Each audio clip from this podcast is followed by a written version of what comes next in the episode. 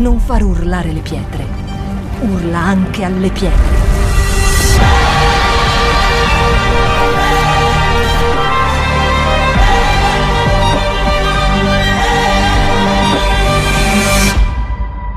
Shout 2022. Alza il volume della tua fede. Direi semplicemente con un video e poi vi, poi vi spiegherò di che cosa parleremo oggi e in questo periodo di tempo con me nelle predicazioni. Perché Dio mi ha parlato moltissimo, è da più di un mese che non predico in chiesa. E, ehm, e so che quello che Dio ha, eh, ha permesso anche lo stop per una serie di, di, di, di situazioni, perché io potessi maturare questa serie di predicazioni. Chiedo gentilmente da questo momento in poi di spegnere i cellulari, così siamo tutti bene, o abbassate, mettete la suoneria, in modo che siamo tutti insieme, adesso devo andare a controllare il mio, tutti insieme veramente concentrati, perché io so che Dio parla, amen, e parlerà stamattina. Andiamo col video.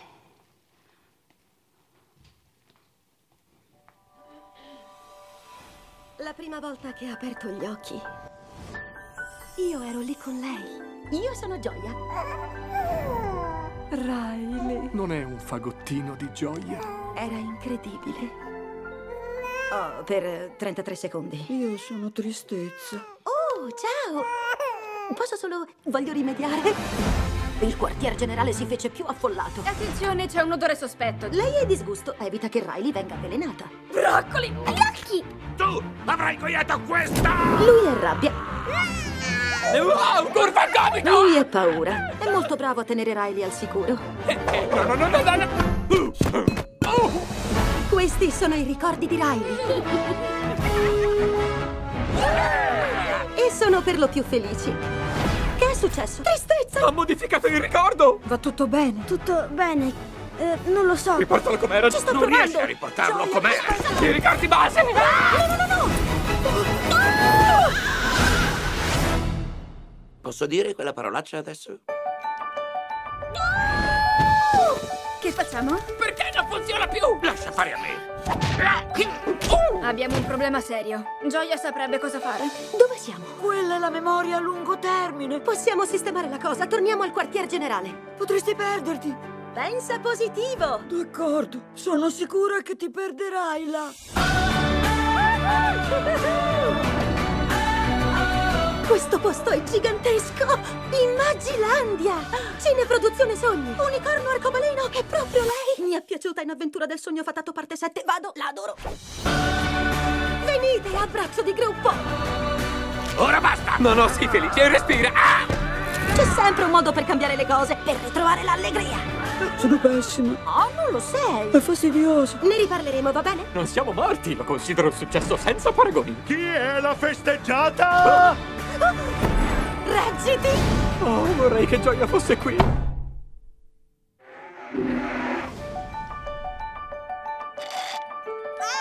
Cervello ghiacciato! Uh,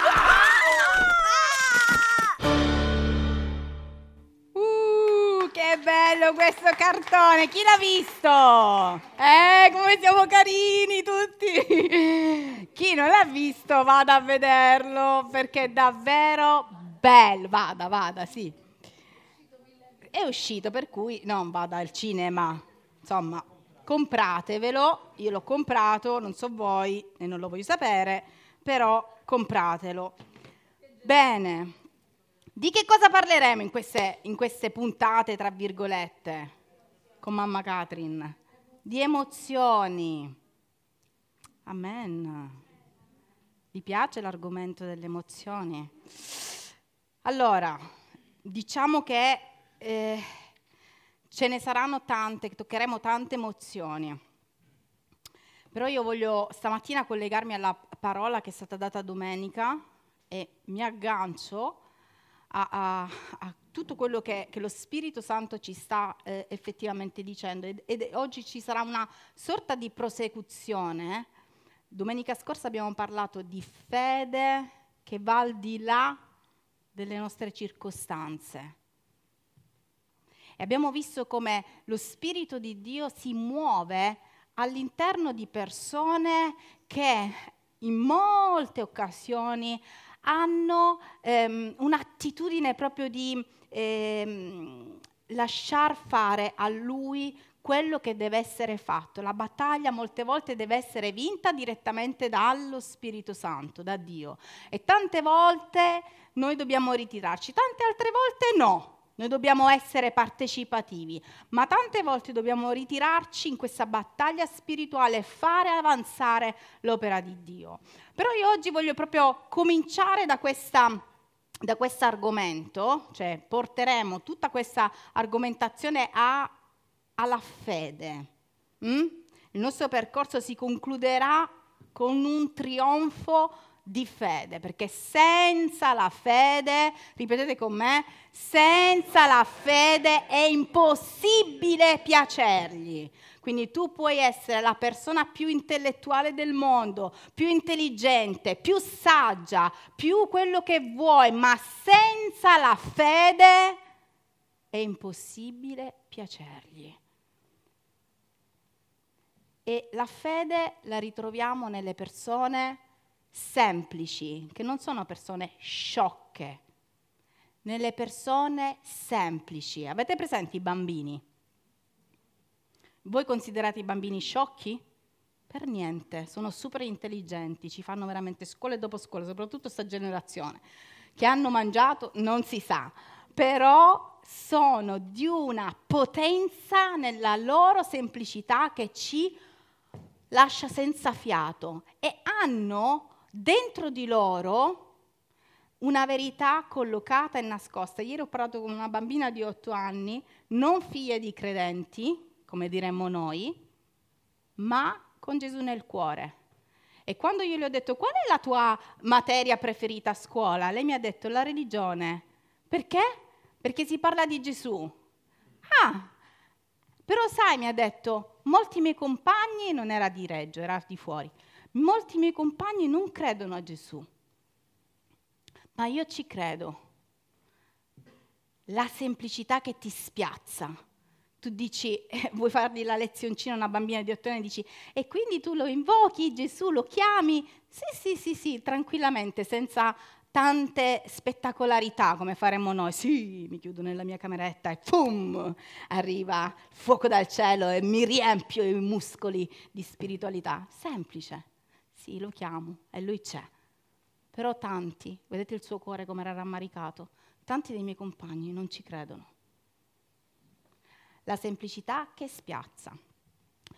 Perché voglio parlarvi di emozioni? Perché è una cosa che riguarda tutti noi. Nessuno di noi è esente dalle emozioni. Nessuno. Il problema, sapete qual è? Anche grazie a quest'anno che Dio mi ha concesso di vivere all'interno proprio di, un, eh, di una realtà eh, che forse mi ha, mi ha, un attimino riportata eh, a certe verità impo- importanti. E che molte volte noi, eh, si dice proprio in gergo mm, psicologico, eh, sociale, non abbiamo la... Ehm, eh, non, siamo, non abbiamo, si dice, eh, siamo esenti da eh, avere la, il discernimento di queste eh, di, questi, di, queste emozioni, di questi sentimenti non comprendendo, siamo analfabeti, ecco, questo è il termine che viene usato, c'è un analfabetismo delle emozioni, cioè i bambini, i, i, i, i giovani e soprattutto noi siamo analfabeti in queste cose. Noi in molte situazioni abbiamo delle emozioni e dei sentimenti, ma non sappiamo come gestire queste emozioni e questi sentimenti. E per la vita noi ci portiamo avanti un bagaglio di ignoranza che in molti casi ci fa implodere o esplodere a seconda delle situazioni o ci frustra. Ci tiene frustrati dentro perché non abbiamo imparato a gestire le emozioni. Chissà che le emozioni sono da Dio. Amen. Amen. Chissà che Gesù ha vissuto tutte le emozioni tranne una e oggi arriveremo. Circa vengono contate 101 tipologie di emozioni. Ci sono le emozioni base, tristezza, rabbia, gioia, eh, felicità eh, e altre. Sono sei le categorie, ma andremo a svilupparle tutte. E poi ci sono le sottocategorie delle emozioni. E Gesù, nella sua vita, ha provato delle emozioni. E oggi io vi incomincerò a illustrare delle emozioni che noi molte volte reprimiamo o altre volte invece esaltiamo quando la parola di Dio ci dice come fare e come non fare. Chissà che questo è il manuale per eccellenza della nostra vita. Voglio aprire una parentesi, io oggi non offenderò nessuno, anzi ho passato tutta una notte a, a, a meditare con lo Spirito Santo per una serie di cose, però io so che devo educare la Chiesa. Amen. C'è un compito che spetta alle autorità e a volte non è bello come è per i bambini. Quando tu hai dei bambini, a volte tu devi educare il tuo bambino. Non hai voglia, perché ti dispiace se tu devi sgridare tuo figlio. Oggi non vi sgriderò, eh? non c'è Pasquale Ficara che poi mi guardava male, ma non vi sgriderò, io vi farò parlare lo Spirito Santo, ma devo dirvi delle cose, perché se non lo farò io lo farà qualcun altro. Amen. Attenzione. Quindi impareremo in questo periodo che non tutto quello che noi sentiamo lo possiamo appioppare, scusatemi il termine, a Dio. Molte cose che noi sentiamo sono nostre. Molte decisioni che noi prendiamo sono nostre. In gergo spirituale si dice sentimenti umani, in termine sociale e psicologico si chiamano emozioni. Noi dobbiamo discernere quelli che sono i sentimenti umani da quella che, che sono i sentimenti spirituali. Avevo chiesto, chiudiamo, spegniamo i, i, i cellulari per favore. I sentimenti spirituali, perché noi dobbiamo focalizzare la nostra vita in una, in una area parallela, spirituale, che dobbiamo imparare ad azionare. Amen.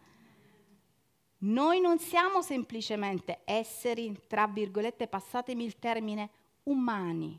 Noi siamo composti da corpo, anima e spirito. E quindi all'interno nostro, all'interno di noi, noi abbiamo un'area spirituale che può essere sviluppata o in un modo o in un altro. C'è chi fa yoga, c'è chi si dà al buddismo, c'è chi si dà all'induismo, c'è chi si dà non lo so che cosa, c'è chi si dà al cristianesimo. E noi ci diamo al cristianesimo al 100%. Amen. Gloria a Dio. So che qualcuno sobbalzerà oggi, che non siamo noi, ma è qualcun altro. Chissà che Gesù provò gioia. Amen. Quanta difficoltà noi abbiamo con la gioia. Gioia.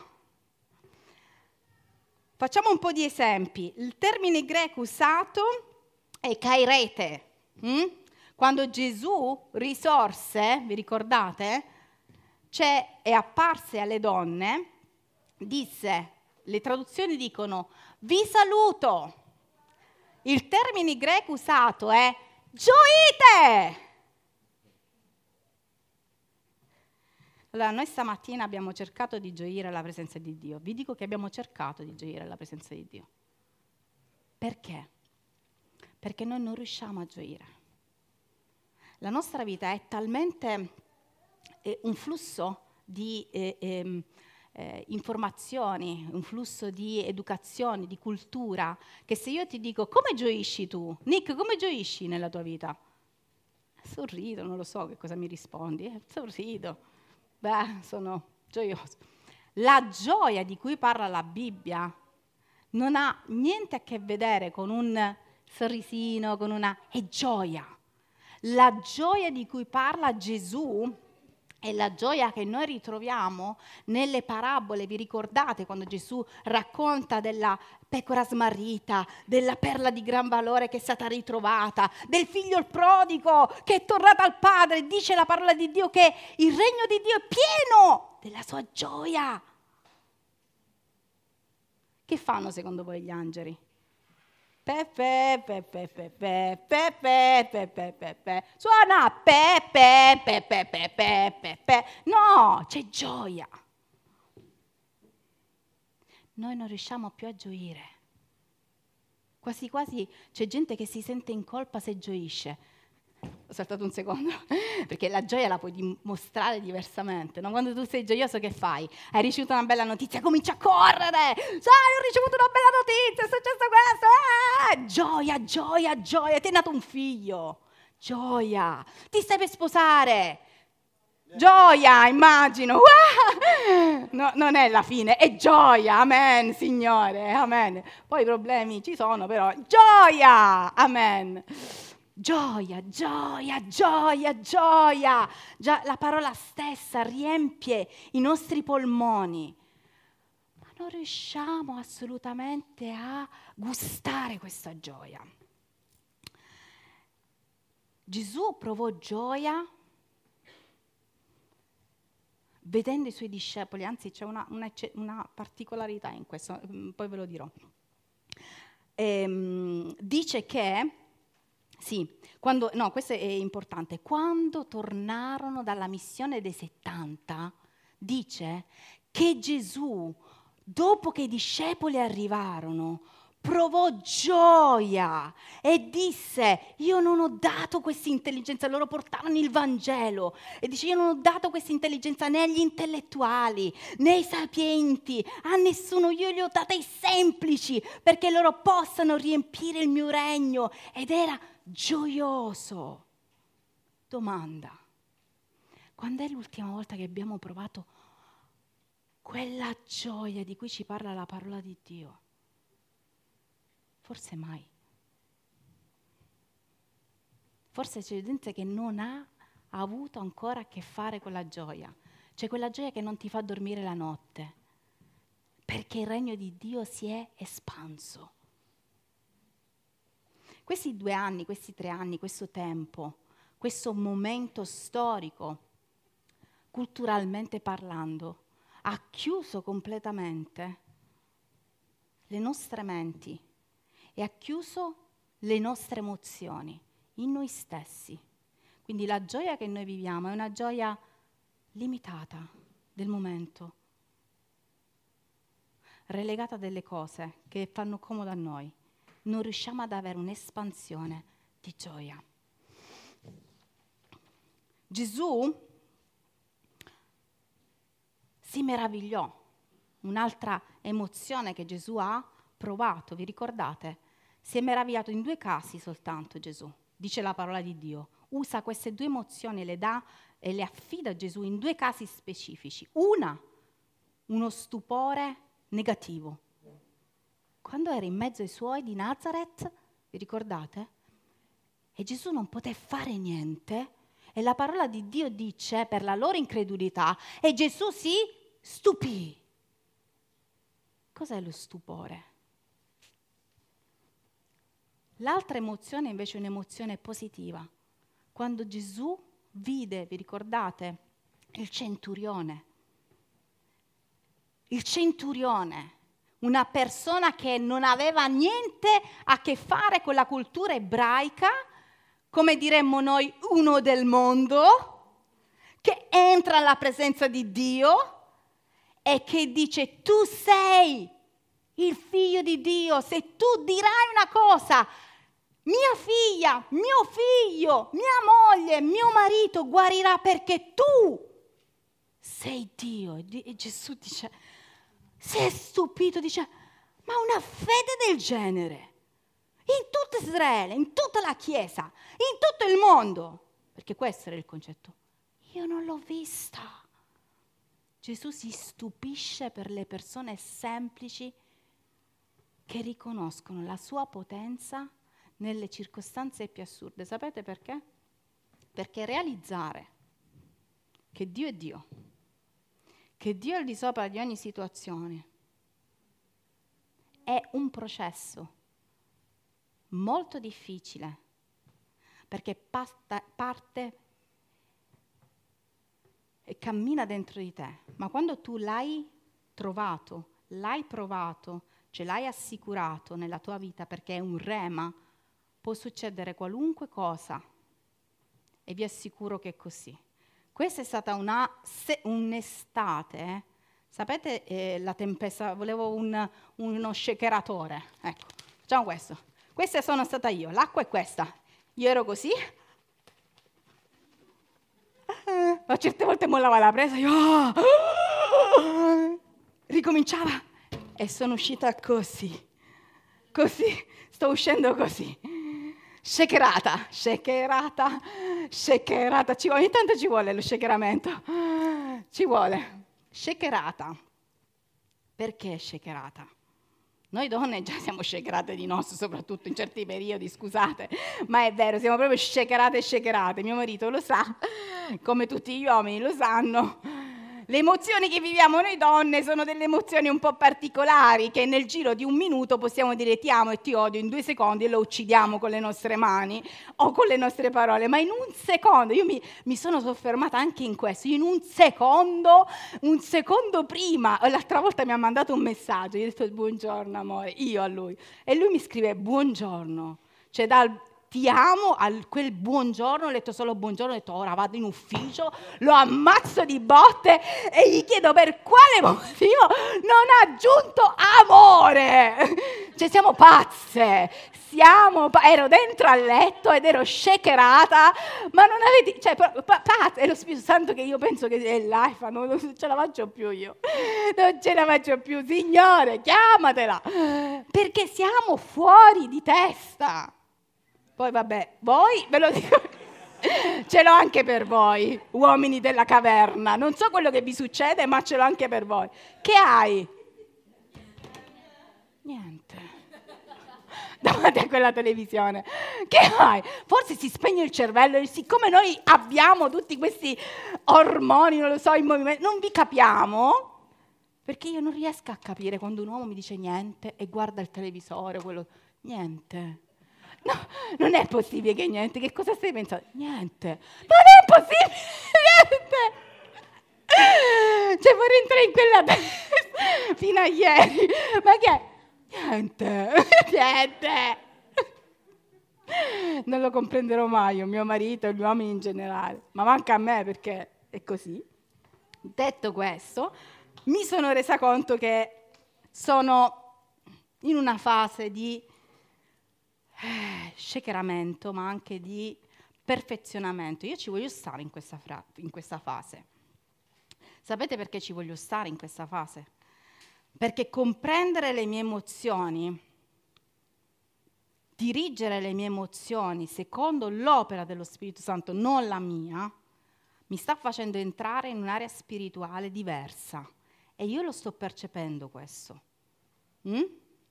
Quando tu riesci a cominciare a separare, dici ho provato questo, ma questa cosa non era dovuta, o avrei potuto gestirla diversamente, o anche perché non ho gestito questa cosa in questa maniera, perché non ho espresso la mia gioia nel vederti.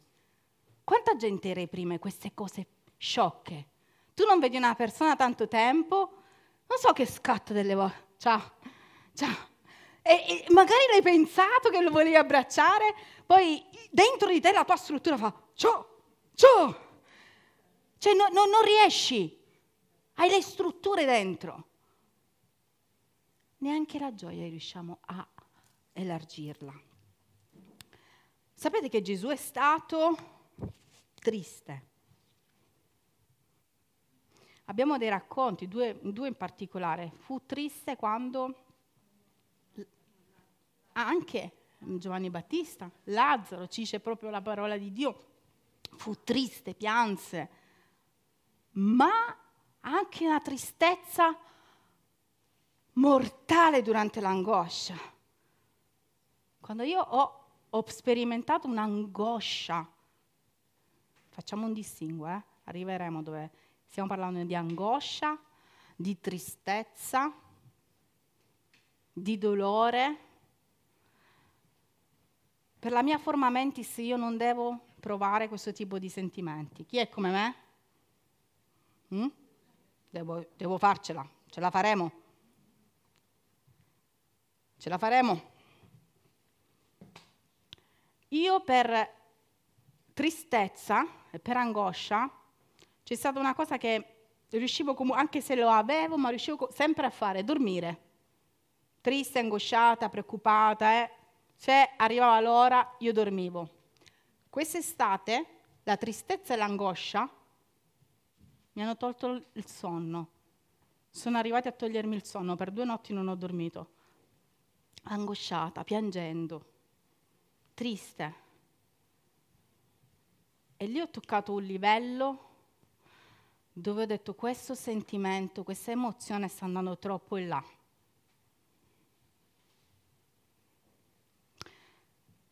Gesù si arrabbiò, parleremo anche della rabbia in questo percorso che faremo insieme. Si è arrabbiato Gesù, sì? Sì, senza peccare. Tutto quello che lui ha provato, l'ha provato senza peccare. Noi ci arrabbiamo e pecchiamo. Gesù vi ricordate, no? Si arrabbiò, stamattina abbiamo decretato santità dello Spirito Santo. Io lo so che a qualcuno dà fastidio, dà fastidio eh, spiritualmente parlando, non alle persone. Allora, ci siamo capiti che chi dà fastidio. Dà fastidio che si ripeta la santità di Dio, dà fastidio che si lancino come dei rema nell'area spirituale, quanto Dio è buono, quanto Dio è giusto nel bruciare dentro di noi quello che deve essere bruciato. c'è tutta l'area spirituale che c'è dietro, perché ragazzi, dobbiamo essere chiari, o siamo in un mondo o siamo in un altro mondo. Gesù ha predicato Vangelo a Gogò, ma ha predicato anche l'inferno a Gogò. Mm? E quando noi decretiamo questo, cioè la giustizia di Dio, la sua santità e tutto quello che concerne l'area spirituale, c'è un subbuglio dentro. Non mi va bene questo, non mi va bene quest'altro, lo stanno ripetendo troppe volte. Ah, ah, l'orticaria, possono smettere, smettere, smettere, smettere. Eh, si avverte. Ma lui è giusto, è santo è buono. Tu puoi cantare come un usignolo, puoi essere stonato come una capra, puoi fare quello che vuoi, ma nel momento in cui tu dichiari chi lui è,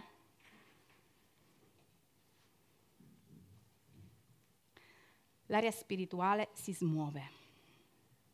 E Gesù quando entrò nel Tempio non entrò dicendo Tesoro di mamma, che stai facendo qua? In questo tempietto? Hai messo il tuo banchetto qua, perché non lo sposti? Ti metti un pochettino di là. È entrato, ta ta ta ta, ha preso, boh! Gesù, Gesù, ma come? Noi ci scandalizziamo. Vi ho detto che non è mirata questa predicazione e non vi fissate. Noi ci scandalizziamo. Se qualcuno ci dice scusa, ti dovrei dire una cosa sul tuo comportamento, che sia pastore, che sia tizio, che sia fratello, sorella, amico, eh, quello, quello che vuoi. Scusa, non va bene. Ah! Gesù ha preso, ha lanciato tutta all'aria. Perché nella sua casa ci doveva regnare la giustizia la perseveranza, la correttezza. Sapete perché si arrabbiò Gesù? Ho ascoltato una predicazione su questo e dice che Gesù si arrabbiò perché questi cambiavalute, questa gente che portava le offerte facili, non avevano fatto nessuna fatica. Ormai noi non vogliamo fare nessuna fatica. All'epoca, ai tempi in cui Gesù, Dio aveva predisposto che ci fosse il Tempio e il sacrificio e l'altare, dovevano andare a prendere gli animali, sgozzarli là nel Tempio, fare il lavoro, prenderli, metterli, raccogliere la, il, le brace, infuocare, lavorare di braccia. E allora sai che si sono inventate? Sai che c'è? Io mi metto la bancarella, mi dai i soldi, te lo do io, te ti do pure la legna che vuoi la legna, aspetta, 5 euro la legna e qua c'è l'altare. Gesù è arrivato e ha detto, ma che state facendo a casa mia? Nessuno è disposto più a fare niente, niente. E se tu gli dici cambia su questa cosa, a me. Magari non te lo dicono così e ti dicono sì. Poi giri le spalle, non c'è un coltello, ma fate conto che c'è il coltello e tu dici oggi non mi sento tanto bene. Signore, ho fatto la tua volontà. Sì. Lui si è arrabbiato ma non ha peccato. È giusto. E io penso che lui ogni volta che si arrabbi, la sua rabbia è una rabbia santa, nel vederci cadere sempre nelle stesse cose, non è per lui. Non ha bisogno di arrabbiarsi, non è schizofrenico come noi, come me, che se non mi arrabbio, non lo so, la giornata, perché non mi sono arrabbiata? Sto male, che sta succedendo? Non è schizofrenico, la sua rabbia è santa.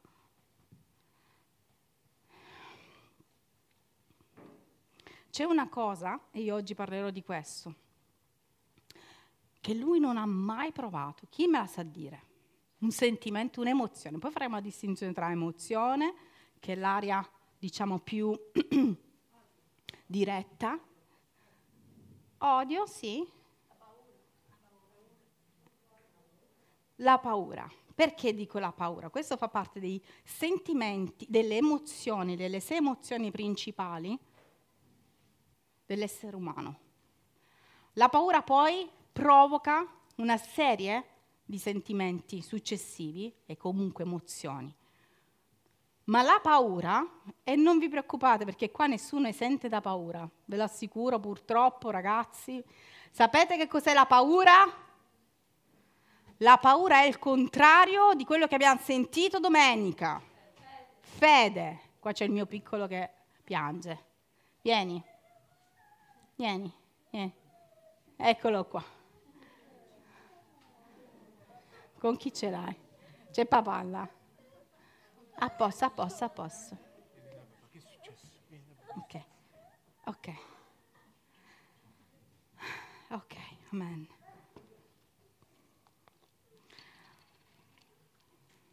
Amen. Faccio una parentesi. Siete interessati a questo tipo di aree spirituali? Perché vi dico questo? Perché per entrare nel sovrannaturale dobbiamo scoperchiare il naturale. Per scoperchiare il naturale dobbiamo fermarci e riconoscerci. Per aiutare gli altri, se noi non conosciamo le nostre, le nostre emozioni, si chiama empatia questa. Io non posso mettermi nei tuoi panni, comprenderti e capire fino in fondo. Se io non le ho provate, io non potrò mai capirti. E quando lo Spirito Santo fa un'opera di assestamento delle emozioni, fa male, fa molto male. Quindi io ho smesso di dire perché, Dopo due giorni che non ho dormito quest'estate, ho detto, tanto, te ne ho dette di tutti i colori, Spirito Santo, di cui me ne vergogno. Ti ho detto tante cose, ma a un certo punto io mi arrendo e non chiedo più perché. Quando io arrivo a non chiedere più perché, e non, non è che, che lo faccio subito, eh? Non lo faccio subito, io faccio come i bambini all'inizio, come penso ognuno di noi. Perché, perché, perché, perché, perché, perché, perché, perché, perché, perché, perché, perché, perché, perché, finché non trovo queste braccia che mi, che mi prendono, che mi avvolgono e questo perché comincio ad essere...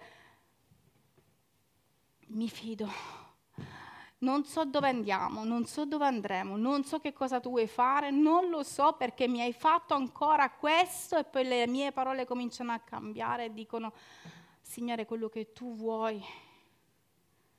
Quando tu fai un patto con Dio, sincero, anche se all'inizio ti arrabbi, perché gente, io preferisco la gente più passionale che la gente che fa finta di essere la santa della situazione Io tutti quelli che dicono così, non li sopporto, perché preferisco più gente vera, trasparente, che dica effettivamente come stanno, come si trovano, com'è la situazione. Perché con, con, questo, con questo tipo di atteggiamento noi possiamo insieme lavorare, perché io non sono perfetta, tu non sei perfetto, ma lui sì. E se noi ci arrendiamo alla sua perfezione, allora qualcosa succederà. Ci saranno delle cose, io ho esaminato e ho detto, Signore, io ancora ho delle cose che non ho capito di anni fa. Io non le ho capite, ma io mi sono arresa. Io non ho capito certi atteggiamenti di alcune persone, non le ho capite. Non ho capito perché c'è stata quella cosa, non l'ho capito. Non fu- per me non ha portato frutto. Se tu dici che ha portato frutto, vabbè. Non le ho capite, ma le ho accettate. E l'accettazione non è qualcosa di passivo che tu dici, beh, non faccio niente. Sapete qual è l'accettazione difficile? È quando tu accetti una cosa, ma continui ad andare avanti con perseveranza tu sai che è successo quello e non puoi tornare indietro. Ci sono delle cose che succedono e non puoi farci niente. Ma quando tu dici da questo niente, io continuo comunque a credere, io continuo comunque a pregare per la guarigione, io continuo a credere alla resurrezione dei morti. Io continuo a credere che tu sei Dio dell'impossibile. Non mi è successo, non è successo a me, ma io continuo a credere. Questa è la fase più delicata perché noi potremo indossare una maschera e continuare ad andare in una via che apparentemente è la via dell'Evangelo. Ma dentro di noi, sapete quanta gente ho sentito quest'estate che mi ha detto quasi quasi mi stavano convincendo, sto scherzando ovviamente, però a sentire quel loop, prego ma non ci credo, e che preghi a fare? Perché so che è giusto, ma non, non lo so, non ci credo più. Noi abbiamo avuto combattimenti, io e mio marito ve l'ha confessato domenica scorsa, abbiamo avuto dei combattimenti assurdi.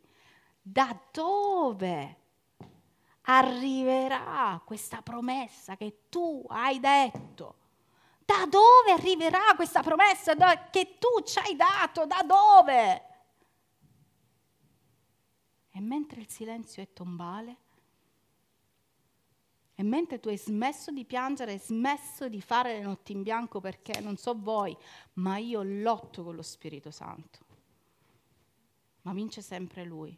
Quando arriva questa resa, dentro di me arriva la pace ed è una pace sovrannaturale che nessuno, non, non si riesce a spiegare. Non so dove arriverà l'aiuto, non lo so. Io non so dove arriverà la promessa, non lo so. Io non so da chi sarà il portavoce, chi farà quel passo, non lo so, ma Dio lo farà. Come lo sta facendo con me.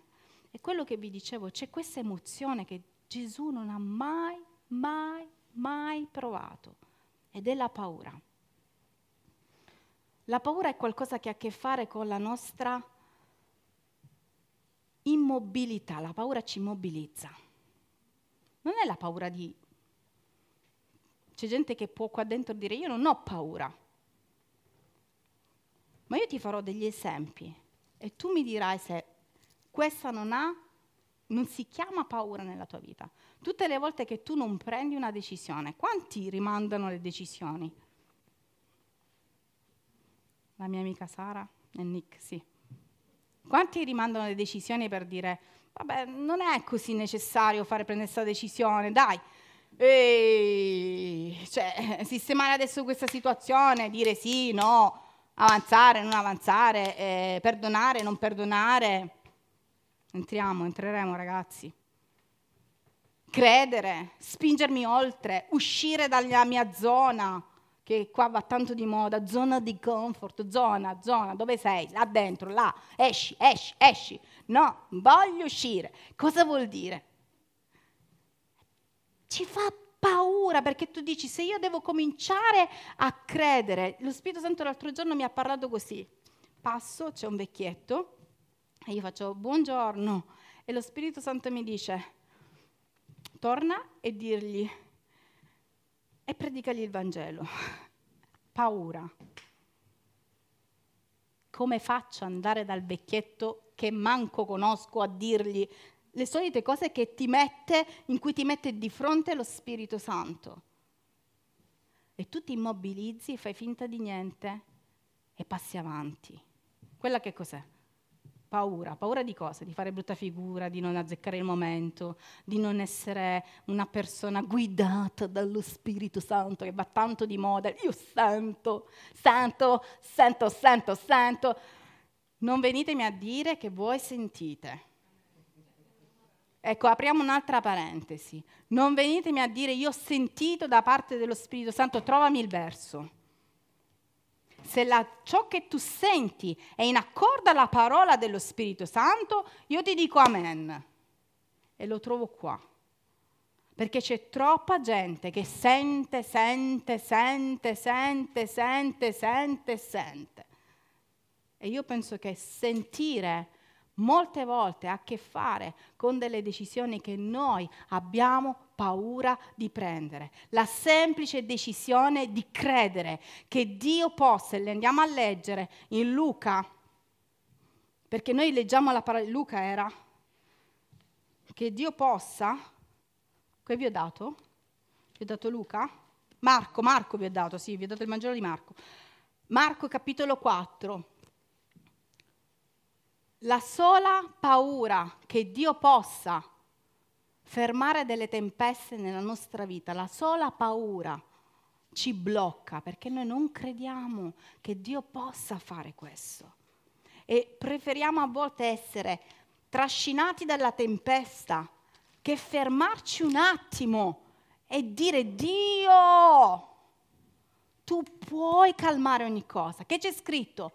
Che in quello stesso giorno, alla sera, dopo che Gesù fece tantissime opere potenti, Gesù disse loro, passiamo all'altra riva. Quello che ci sta dicendo stamattina. Ragazzi, passiamo all'altra riva. Questa predicazione vi deve rimanere in testa. Passiamo all'altra riva, include tutti. I discepoli, congedata la folla, lo presero così com'era nella barca. C'erano delle altre barche con lui ed ecco levarsi una grande bufera di vento che gettava le onde nella barca, tanto che questa già si riempiva. Egli stava dormendo sul guanciale a poppa. I discepoli lo svegliarono e gli dissero, Maestro, non ti importa che noi moriamo? Egli svegliato si sgridò il vento e disse al mare, taci, calmati. Il vento cessò e si fece gran bonaccia. Egli disse loro, perché siete così paurosi?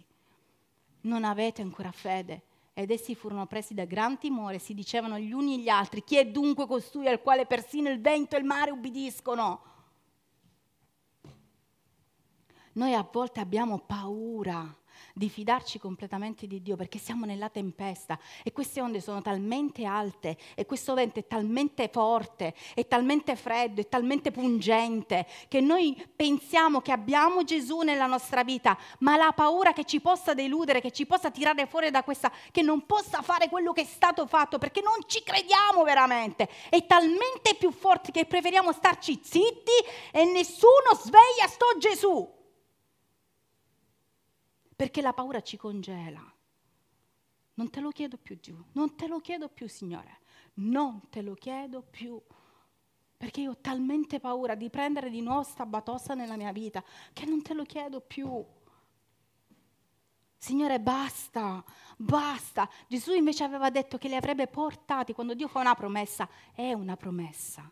Se Dio ti dice andiamo, è imperativo presente, andiamo, che succederà? E lui non fa le cose a metà. Se lui mi dice che viene, che lui è con me, se lui mi ha detto, Catherine, bella mia, forza, dobbiamo fare qualche cosa, dobbiamo eh, suscitare, resuscitare il terreno, la popolazione, dobbiamo resuscitare, dobbiamo fare entrare in camera, ognuno di noi l'ha detto, non l'ha detto solo a me, anche a voi, eh? dobbiamo forza, spendere questa vita, resuscitare anime, portarle, forza, forza, forza, forza, Signore, ma non lo so, vediamo dove, come, per, boom, boom, boom, nel frattempo la paura ci ha completamente incanalato. ci ha completamente rigidito. Ma la mia vita, se io faccio questo, se io prendo queste decisioni, se non le prendo, se sposo, se non sposo, se rimango dentro l'ubbidienza di Dio, che ne sarà della mia vita sentimentale? Che ne sarà del mio lavoro? Che ne sarà dei miei figli? Che ne sarà? Meglio di quello che tu pensi. Perché se Dio ha un piano e ti dice andiamo, lui lo porterà a compimento. C'è un problema con l'ubbidienza nella Chiesa di oggi, come non mai. E quando arriva la tempesta, tu non riesci neanche perché è talmente la paura che ti assale, perché? Perché la parola di Dio quasi quasi ti fa paura leggerla perché hai paura di rimanerci scottata, scottato. Quello che Dio ha promesso, Dio lo farà. E Dio troverà non so come, quando, perché la via. In questo tempo, in quest'estate, io avevo un, un, un, un versetto, Rema, nella mia vita, che poi, sapete quando lo regali? Tieni anche tu, bella mia, tieni, tieni, tieni. Ed è Dio aprirà una via dove via non c'è. Qua c'è una via. Qua, qua c'è una via. La parola dice Dio aprirà una via dove via non c'è. Lo vedi? No. Allora due sono le cose. O diamo retta alla nostra incredulità, ai nostri sentimenti, alla nostra paura, o diamo retta allo Spirito Santo, a ciò che Lui vuole fare, a ciò che Lui vuole creare nella nostra vita. E voglio concludere leggendovi Seconda Re, capitolo 6, versetto 14, e questo darà l'apertura dei nostri occhi, sarà l'apertura dei nostri occhi spirituali. A un certo punto l'uomo di Dio, Eliseo, aveva fatto la volontà di Dio, aveva annunciato, la storia racconta questo, aveva annunciato, aveva sventato, no? Aveva sventato tante volte quelli che erano gli attacchi del nemico, finché il re Aram, se non erro, si arrabbiò e disse, eh ma cioè, ogni volta che ci piazziamo a sconfiggere il, il popolo di Dio, apro e chiudo, e chiudo parentesi, il popolo di Dio nessuno potrà distruggerlo. La Chiesa nessuno potrà distruggerla. E anche se sentiamo più, sempre di più, non importa, il mio Dio è qua, quasi a snobbare la Chiesa. Per chi serve la Chiesa è una pugnalata nel cuore. Dio mi ricorda sempre, le porte dell'inferno non potranno resistere alla Chiesa. Nessuno sconfiggerà, sono delle cose che stanno entrando fitto fitto. Tutta la delusione, tutte le cose cominciano a farti allontanare dalla Chiesa. Apro e chiudo parentesi. Fuori dalla Chiesa tu sei fuori dal corpo. Fuori dal corpo tu non esisti. Se tu cominci a disprezzare, e noi siamo un corpo con molte membra, molti diversi l'uno dall'altro, non azzardiamoci più a giudicare il membro del cuore, a giudicare il membro del fegato, a giudicare il membro delle labbra, a giudicare qualunque cosa, perché probabilmente quando tu stai giudicando non sei neanche dentro un organo. Dio ha bisogno della Chiesa, Dio ha creato la Chiesa è il nostro onore fare parte della Chiesa. Il popolo di Dio era sotto attacco ma vinceva sempre e questo re si arrabbiò e a un certo punto mandò cavalli, carri, si arrabbiò proprio, numerosi soldati, i quali giunsero di notte e circondarono la città. Il servo dell'uomo di Dio, alzatosi di buon mattino, c'aveva un servo questo, questo Eliseo, andò fuori e vide che un gran numero di soldati con cavalli e carri accerchiava la città. Il servo disse all'uomo di Dio, ah mio Signore, come faremo? Ho detto questa frase non so quante volte quest'estate. Come farò? Come farò? Come farò? Come farò, Signore? Quegli rispose, non temere, perché quelli che sono con noi sono più numerosi di quelli che sono con loro. Ed Eliseo pregò e disse, Signore ti prego, aprigli gli occhi perché veda. E il Signore aprì gli occhi del servo che vide a un tratto il monte pieno di cavalli, di carri di fuoco intorno a Eliseo. La paura, la paura, la paura di fallire, la paura di non farcela, la paura di essere delusi, la paura, metteteli qualunque cosa, la paura che veramente saremo gli ultimi rimasti sulla faccia della terra, gli ultimi che non, ultimi che non saranno esauriti. La paura ci congela e non ci fa vedere ciò che è nel regno spirituale. Questa emozione dobbiamo cominciare a dominarla. Questa emozione non appartiene al regno di Dio. Io la provo, ma Dio mi sta insegnando con la sua potente grazia, con la sua pazienza, a non avere paura. Avrò paura, certo che avrò paura, sono umana e lo avrò, ma io chiedo aiuto al popolo di Dio, alla mia Chiesa, alla persona che Dio mi ha affidato, che ci ha affidato, che ci ha messi insieme, per essere persone che possano aprire gli occhi. Ultima raccomandazione. Più noi rimaniamo soli, anche nella nostra visione spirituale, tutte le volte che diciamo a noi stessi non mi capiscono, non mi capisce nessuno, io passo questi momenti e non mi vergogno a dirlo. Io passo questi momenti dove di depressione spirituale, mettiamola così. Ma dentro la depressione spirituale Dio lavora il mio orgoglio spirituale. E io capisco che sono in una posizione di orgoglio quando ho questa chiusura anche. Parlavo con Dio stanotte e ho detto, Signore, perché dobbiamo dire sempre queste cose? Esistono i predicatori i predicatori che, danno, che, lanciano solo grandi messaggi di potenza, di grazia, di, di, di non lo so, di, ehm, non, si, non svelano i loro fatti. Perché lo dobbiamo fare? E Dio dice perché nella debolezza che io mi renderò forte. E se voi non fate vedere quanto deboli siete umanamente, ma quanto forte sono io la Chiesa penserà sempre che mettendo una maschera vada tutto bene.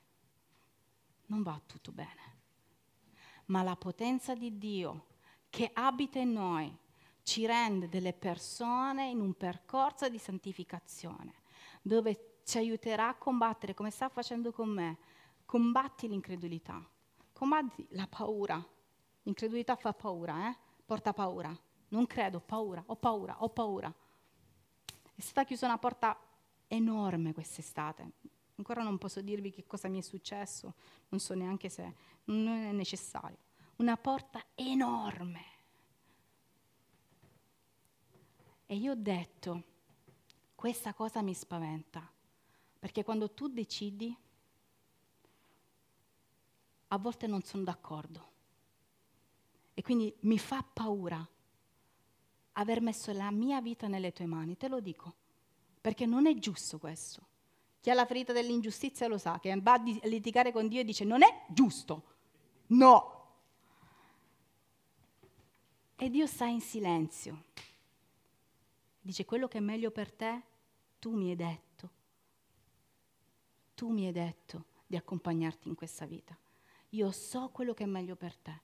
E anche se stai passando questa valle strana, io sono con te. E anche se fa paura, quando sei nella valle e nell'oscurità, hai paura. Io sento lo Spirito Santo accanto a me e questa cosa mi sta dando forza.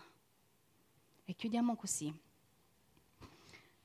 Voglio leggervi questo salmo perché i più grandi, le persone più grandi, nella nostra vita che ci devono ispirare, i nostri veri mentori per eccellenza, li ritroviamo nella parola di Dio. E dice un salmo che è il Salmo 56 al capitolo eh, versetto 3, se non mi sbaglio, me li mettete tutti i versi, per favore. Dice eh, eh, 4, sì. È, è Davide che in una delle sue disperazioni, in una delle sue lotte spirituali dice in Dio di cui lodo la parola, in Dio confido e non temerò. Che mi può fare l'uomo, questo vuol dire. Fraintendono sempre le mie parole. Tutti i loro pensieri sono volti a farmi del male. Avanti, ci sono altre, altre righe. Loderò la parola di Dio. Cosa farò io nel momento della paura? Dice il salmista, dice Davide quando io non troverò, quando la, la, paura cercherà di fermarmi, di farmi vedere tutto quello che c'è attorno. Dice eh, Davide, loderò la parola di Dio, loderò la... E non è facile, ragazzi, non è facile, ma nel momento in cui le nostre parole cominceranno a decretare la sua magnificenza, la sua giustizia che è al di sopra della nostra intelligenza, che Lui è veramente buono, che Lui non ci metterà nelle condizioni che noi possiamo perdere tutto, perché Lui non permetterà questo. Quando noi cominceremo a fare questo, cominceremo a, di, a decretare, e quindi l'uomo che potrà farmi? Cosa potrà farmi? Cosa potrà farmi la malattia? Cosa potrà farmi la morte? Cosa potrà farmi il fallimento? Cosa potrà farmi l'angoscia? Io manterrò le promesse che ti ho fatte, oh Dio. Io ti offrirò sacrifici di lode. E quando parliamo di sacrifici parliamo di cose che non vogliamo fare. Stop. Stop, vi ho dato solo questo.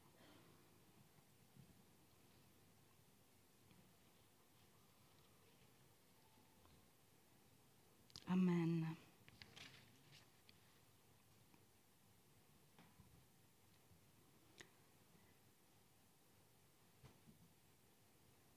Io vedo un Dio in questo tempo che sta rafforzando il suo popolo. Vedo un Dio in questo tempo, come abbiamo sentito, tutte le predicazioni ci sono state quest'estate non sono a caso, che taglia, taglia, taglia. Sta, come si dice, sta eh, spremendo in alcuni casi. La spremitura non è bella né come non è bella rimanere nella ruota dell'argilla quando Dio ti modella, non è bello. Non è bello quando cadi e dici ho rovinato di nuovo il vaso, che ero io. L'ho rovinato di nuovo, no? perché non ho creduto, perché non ho fatto, non è bello. Ma la sua misericordia, la sua, il suo amore, la sua bontà, quello che sta riempendo la mia vita, la sua grazia, nonostante le mie emozioni, i miei sentimenti, le mie paure, sta modellando qualcosa, dice la parola di Dio, preoccupatevi di essere dei vasi ad onore per Lui. Il contorno che Lui farà, ciò che Lui costruirà intorno a noi, sarà un puzzle che noi molto probabilmente alla fine della nostra vita vedremo ricostruito. Ma la paura che non ci fa fare delle scelte, perché ho deciso questa settimana, in concomitanza delle cose che sono successe, di mettere l'acceleratore su alcune cose anche della Chiesa? Perché il diavolo comincia a sussurrarti nell'orecchio è tutto inutile. Qualunque cosa tu fai è inutile. Qualunque cosa tu credi è inutile. Qualunque cosa tu proporrai l'hai già fatto è inutile. E Dio dice, sono io sulla barca, sono io che dirò al tento, alla burrasca, quando mi alzerò e mi sveglierò di tacere. Chiudo e vi do questo e ritorniamo alla semplicità dei bambini. Una settimana fa c'è stata la bufera, vi ricordate? Nubifragio. Noi eravamo a Bova, abbiamo visto tutto dalla, dalla finestra e c'era Daniele che guardava la tempesta arrivare, ha visto il tornado, arrabbiato, con quegli occhi in quella maniera, perché lui è rimasta impressa una cosa del tour giallo. Dove sono i ragazzi del tour giallo? la scena che Gesù entra in scena, no? quella parte lì, che arriva vestito di bianco e, e, e, e scaventa il mostro. perché Gesù prende il mostro e lo sbatte per terra, poi gli dà un pugno, perché tutte queste cose. Vede questo vento arrivare, questa tromba d'aria, questa tempesta, guarda fuori e fa, viene Gesù. e noi abbiamo visto sta scena e abbiamo detto, e cosa fa? Ora viene lui e lo sgrida.